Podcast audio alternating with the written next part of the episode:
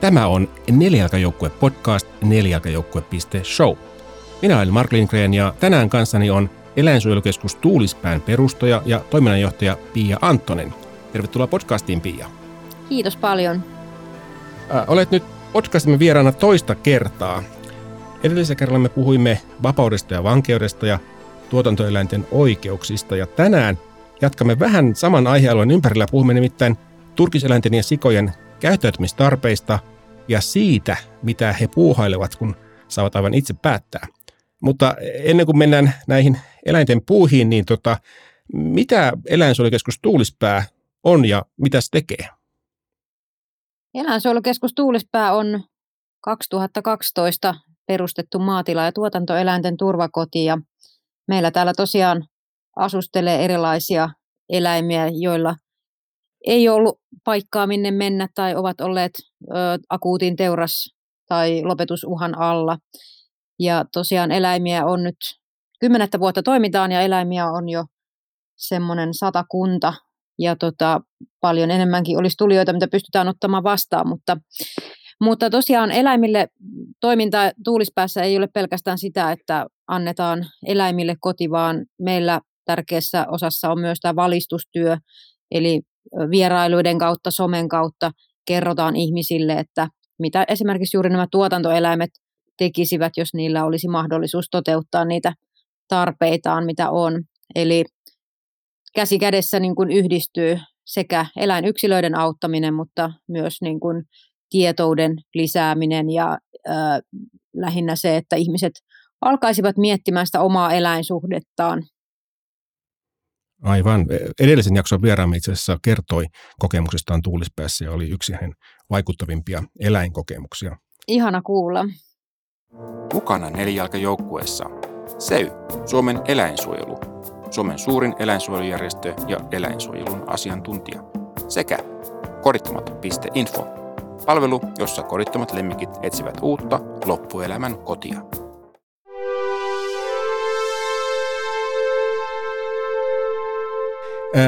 Mennään sitten tuota niin, näihin turkiseläimiin ja sikoihin. Siis näet ihan, ihan niin kuin päivittäin, miten turkiseläimet ja sijat käyttäytyy sen jälkeen, kun he eivät enää ole niissä tuotantoyksiköissä, niin mitä, mitä sä sanoisit siihen? Mitä se vaikuttaa? No itsellä ensinnäkin on vaikuttanut se, että mitä enemmän näitä eläimiä seuraa, niin sitä pahemmalta tuntuu kun tietää, miten heidän lajitoverinsa normaalisti joutuvat tiloilla elämään. Eli jos puhutaan ensin vaikka ketuista, niin tulispäässä elää siis tällä hetkellä kolme turkistarhakarkuria, Otto ja Haru siniketut ja Viima hopeakettu. Ja heidän päiväpuuhiin kuuluu äh, juoksentelu, leikkiminen, kaivaminen, ruoan piilottaminen, äh, erilaisten virikkeiden kanssa puuhastelu ja, ja tietenkin nukkuminen ja sosiaalinen kanssakäyminen ja se kaikki, mitä tiedetään turkiseläinten elämästä tarhoilla, niin ei tosiaan vastaa tätä. Ja meilläkään ei ole mitenkään valtava tila turkiseläimille, mutta silti jo siinä pienessäkin maapohjaisessa tilassa niin pääsee seuraamaan kyllä hyvin ihan päivänkin vuorokauden sisällä, että mitä ne eläimet siellä puuhaavat ja ja se on kyllä tosiaan itselle ollut semmoinen tavallaan surullinen kokemus. Iloinen tietenkin näiden yksilöiden puolesta, mutta suru sitten niiden lajitovereiden puolesta. Mitä sä voit sanoa niiden eläinten muutoksesta siitä, kun ne tulee teille ja ne pikkuhiljaa saa alkaa toteuttaa itseään niin kuin enemmän tai ylipäätään toteuttaa itseään, niin mitä, miten, miten se niin kuin näkyy niissä? No meillä ei ole näistä turkiseläimistä kukaan tullut suoraan tarhalta, eli ne ovat kaikki karkureita ja eläneet X määrän aikaa luonnossa. Ja tietenkin ne ovat siinä ajassa sitten jo vähän sopeutuneet vapauteen ja liikkumiseen, että ei, ei ole semmoista ihan suoraa kokemusta siitä, että häkistä tuotaisiin eläin ja mitä se niin kuin ensimmäisenä tekisi. Varmasti se elämä muuttui todella paljon ja, ja niin kuin ei, ei, ei se turkistarhalla se elämä tosiaan ne käyttäytymistarpeet jää niin hirveän vähäisiksi, mitä siellä pystyy toteuttamaan. No entäs sitten, entäs sitten sijat? Niistä on teillä varmaan enemmän kokemusta. Joo, sijoista oikeastaan sit löytyykin tämmöistä kokemusta, että ö, on niin kuin tullut ikään kuin suoraan tiloilta. Ja meillä on siis tällä hetkellä on viisi isoa sikaa, yksi villisika Osku ja Siiri ja Saara emakot ja samoin Lilli ja Papu emakot ja sitten meillä on vielä neljä minisikaa. Mutta ihan näistä tuotantosioista kun puhutaan, niin, niin tota, Siiri ja Saara esimerkiksi tuli meille messukeskuksesta, eli olivat siis syntyneet normaaliin sikalaan ja päätyivät messujen jälkeen sitten tänne asumaan. Ja tota, heillä oli sitten käynyt tuuri, Sikalan pitäjä sitten oli valinnut nämä kaksi porsasta sinne esille ja näytteille ja, ja Siiriä Saaraa ei enää olisi olemassa, jos ne eivät täällä olisi, että ne olisi ajat sitten jo teurastettu. Ja sikojen kohdalla just nämä käyttäytymistarpeet, mitkä oikeastaan itseä niin kuin, ää, eniten häiritsee, on se just, että se virikkeiden puute ja se, että sijoilla ei ole minkäännäköistä mahdollisuutta päästä esimerkiksi ulkoilemaan. Ja tota, mä oon käynyt joillakin sikatiloilla Keski-Euroopassa ja vaikka tilat on hyvin samanlaisia kuin Suomessa, niin esimerkiksi Etelä-Euroopassa sijoilla on niin kuin ikään kuin hallit ja se ilma on jo siellä paljon raikkaampi.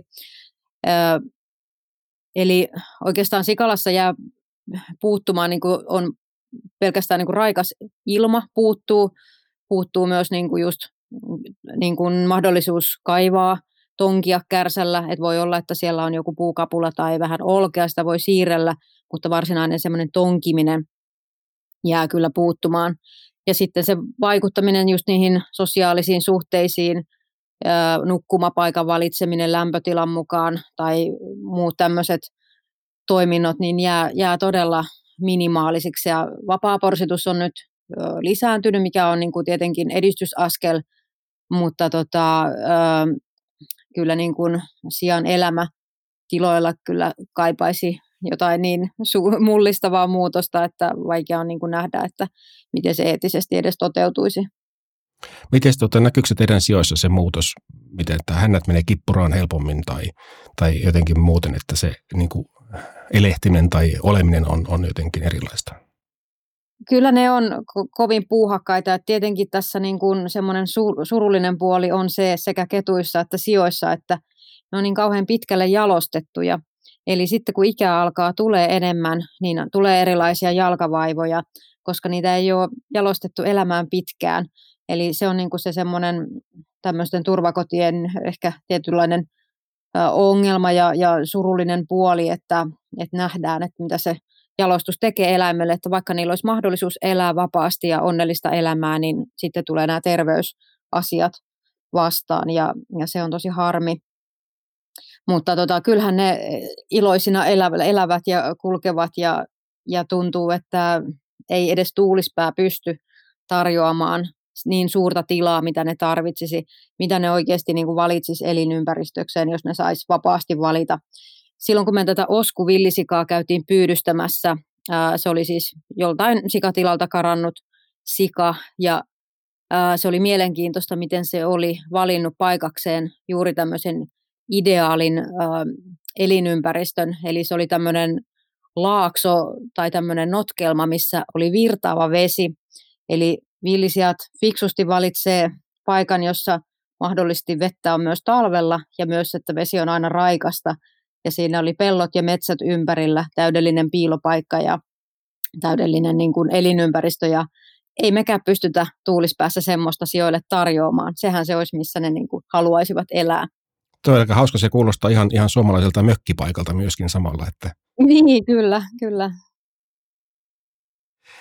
No, mitä sä sanot niin kuin tämän, tämän kokemuksen perusteella, että, että onko, onko tällaista turkistuotantoa tai, tai lihantuotantoa ylipäätään mahdollista tehdä sillä tavalla, että siinä otettaisiin huomioon eläinten tarpeet?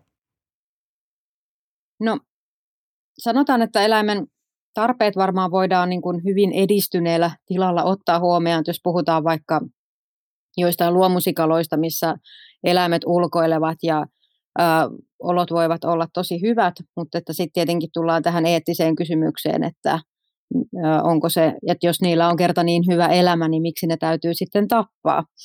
Eli mun mielestä tämä turkistarhaus on nyt niin kuin hyvä esimerkki siitä, että ollaan keskustelussa päästy jo siihen vaiheeseen, että mietitään, että onko meillä tarvetta tälle turkikselle enää tässä maailmassa ja, ja onko se niin kuin enää vain harvan ihmisryhmän asuste, mitä käytetään ja, ja juuri päästy siihen eettiseen keskusteluun, että onko sille tarvetta. Ja mä toivon, että tulevaisuudessa myös sikojen ja muiden lihaksi kasvattavien eläinten kohdalla niin päästäisiin sitten tähän samaan. Eli, eli ne ensin tilat harvenevat ja, ja jossain vaiheessa päästään juuri siihen keskusteluun, että onko niille oikeasti enää sitten tarvetta. Niin, kyllähän tuota, lihan, lihansyönti tai lihansyönnin jättäminen on, on aika kuuma, kuuma aihe nyt, mutta tuota, miten sä näet, että minkälaisella aikajänteellä tämmöinen voisi tapahtua, että tosiaan ei enää käytettäisi eläimiä hyväksi ravintona? No sanotaan, että muutokset voi joskus tapahtua tosi nopeasti ja kyllä ainakin niin kuin viime vuosien kasvisruuan kehitys on antanut tosi hyvää viitettä sille, että mitä se tulevaisuus voi tuoda tullessaan. Mutta keksinnöt tulee tosi nopeasti ja, ja on niin kuin joidenkin asioiden kohdalla maailma muuttuukin todella vauhdilla. Ja tota, tietenkin lainsäädäntö tavallaan laahaa aina perässä, eli yleensä kuluttajien ja ihmisten mielipide muuttuu ensin ja, ja sitten vasta laki muutetaan sitä seuraavaksi. Että ihmisillä on sinänsä kuluttajilla myös paljon valtaa, mutta tietenkin nämä tekniset innovaatiot, niin kuin joku keinoliha ja, ja muut kasvimaidot, niiden myynti kasvaa koko ajan ja, ja kaiken näköiset niin kuin uudet keksinnöt, niin ne voi hyvinkin yllättäen muuttaa meidän koko ruokakulttuuria.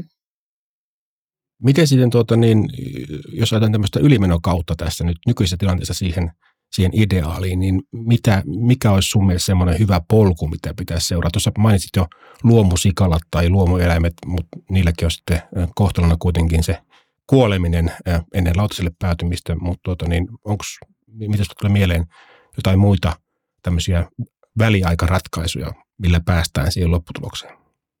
Niin, niin kauan kuin ihmiset lihaa haluavat kuluttaa, niin tietenkin sitten toivoisi, että se olisi juuri tämmöisten luomutilojen kautta tai että eläimille annettaisiin parhaat mahdolliset olosuhteet, että ei tavoiteltaisi sitä minimiä, vaan, vaan, vaan maksimi olisi se, mikä niin kuin kaikilla tiloilla olisi se tavoite.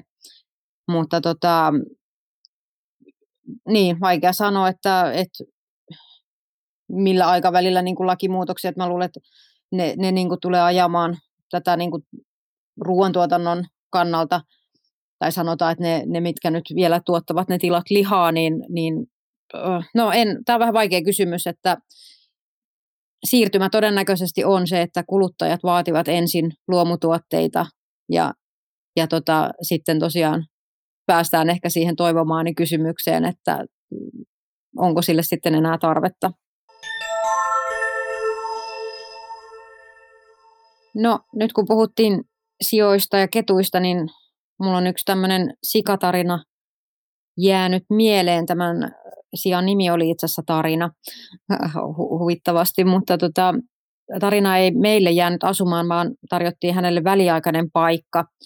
Eli Sika oli siis kotoisin tämmöiseltä tavalliselta tuotantotilalta, joka lopetti toimintansa ja, ja tämä emakko sitten tuli meille vähäksi aikaa, sillä oli kotitiedossa muualta, mutta tota, he tarvitsivat vähän aikaa sijan vastaanottamiseen ja, ja Sika tuli tänne sitten ensin ja Tarinasika oli jo vähän vanhempi emakko ja ei pystynyt enää oikein kunnolla kävelemään. Sillä oli varmaan nivelet vähän kuluneet ja lihakset heikot, koska oli kuitenkin koko elämässä viettänyt sisällä ja betonilattialla.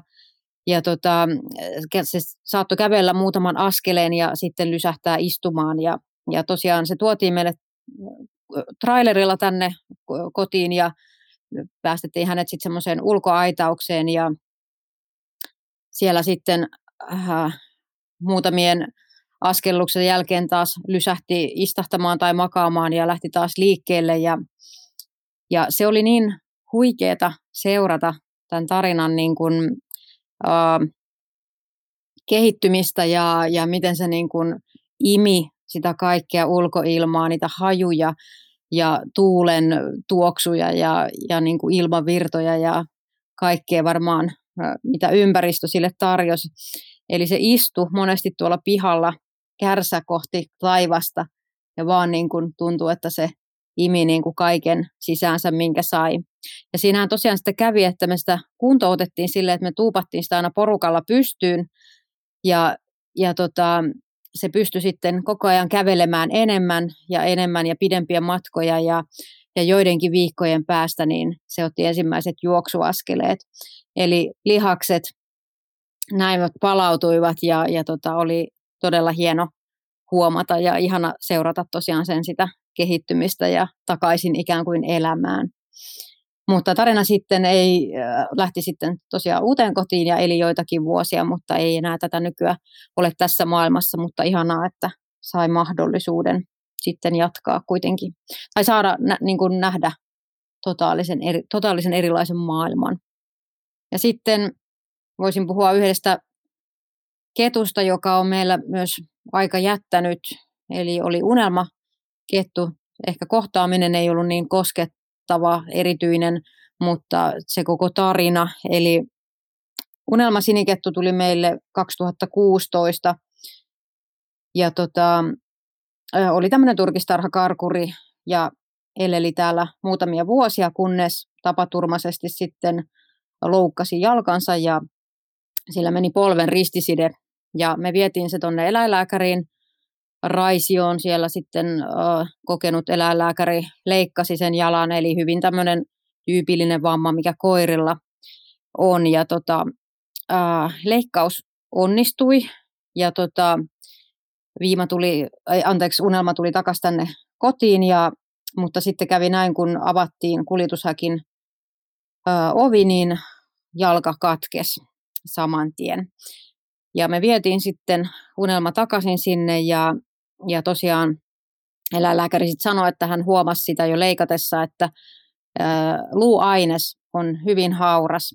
Eli kysyin sitten häneltä, että johtuuko se tästä turkistarhauksesta, tai niin kuin, että on eläin kasvanut häkissä ja tarhalla, ja sanoin, että juuri siitä, että koska se pentuajan liikunta ja normaali luuston kehittyminen jää jälkeen, niin luusto on hauras ja se ei kehity normaalilla tavalla.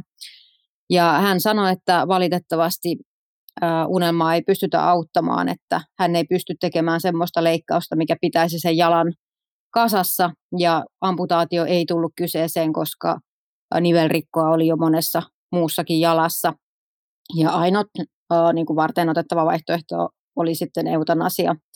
Mutta se avasi niin kuin silmiä paljon tälle niin kuin, turkistarhalle tai turkistarhaukselle niin kuin muuten, että ei pelkästään se, että me viedään niiltä eläimiltä tosiaan niin kuin mahdollisuus elää ja, ja kokea asioita, mutta myös, että miten se vaikuttaa niiden fysiikkaan.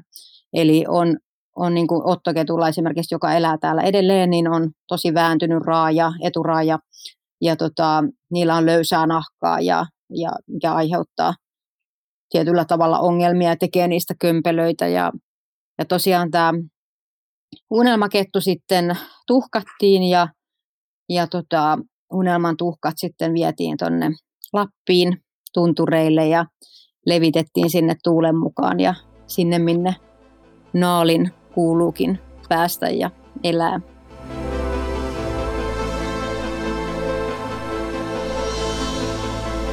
Tämä oli Neljäkajoukkue podcast. Jos pidit jaksosta, vinkkaa toki kaverillekin. Tuottajana ja editoijana toimin minä, Marko Lindgren ja Huima Production. Taustalla soivan musiikin on tehnyt Sari Toivola. Lähetä palautetta osoitteeseen palaute at neljäkajoukkue.show. Jakson merkinnät ja uudet jaksot löytyvät osoitteesta neljäkajoukkue.show. Kiitos, että kuuntelit.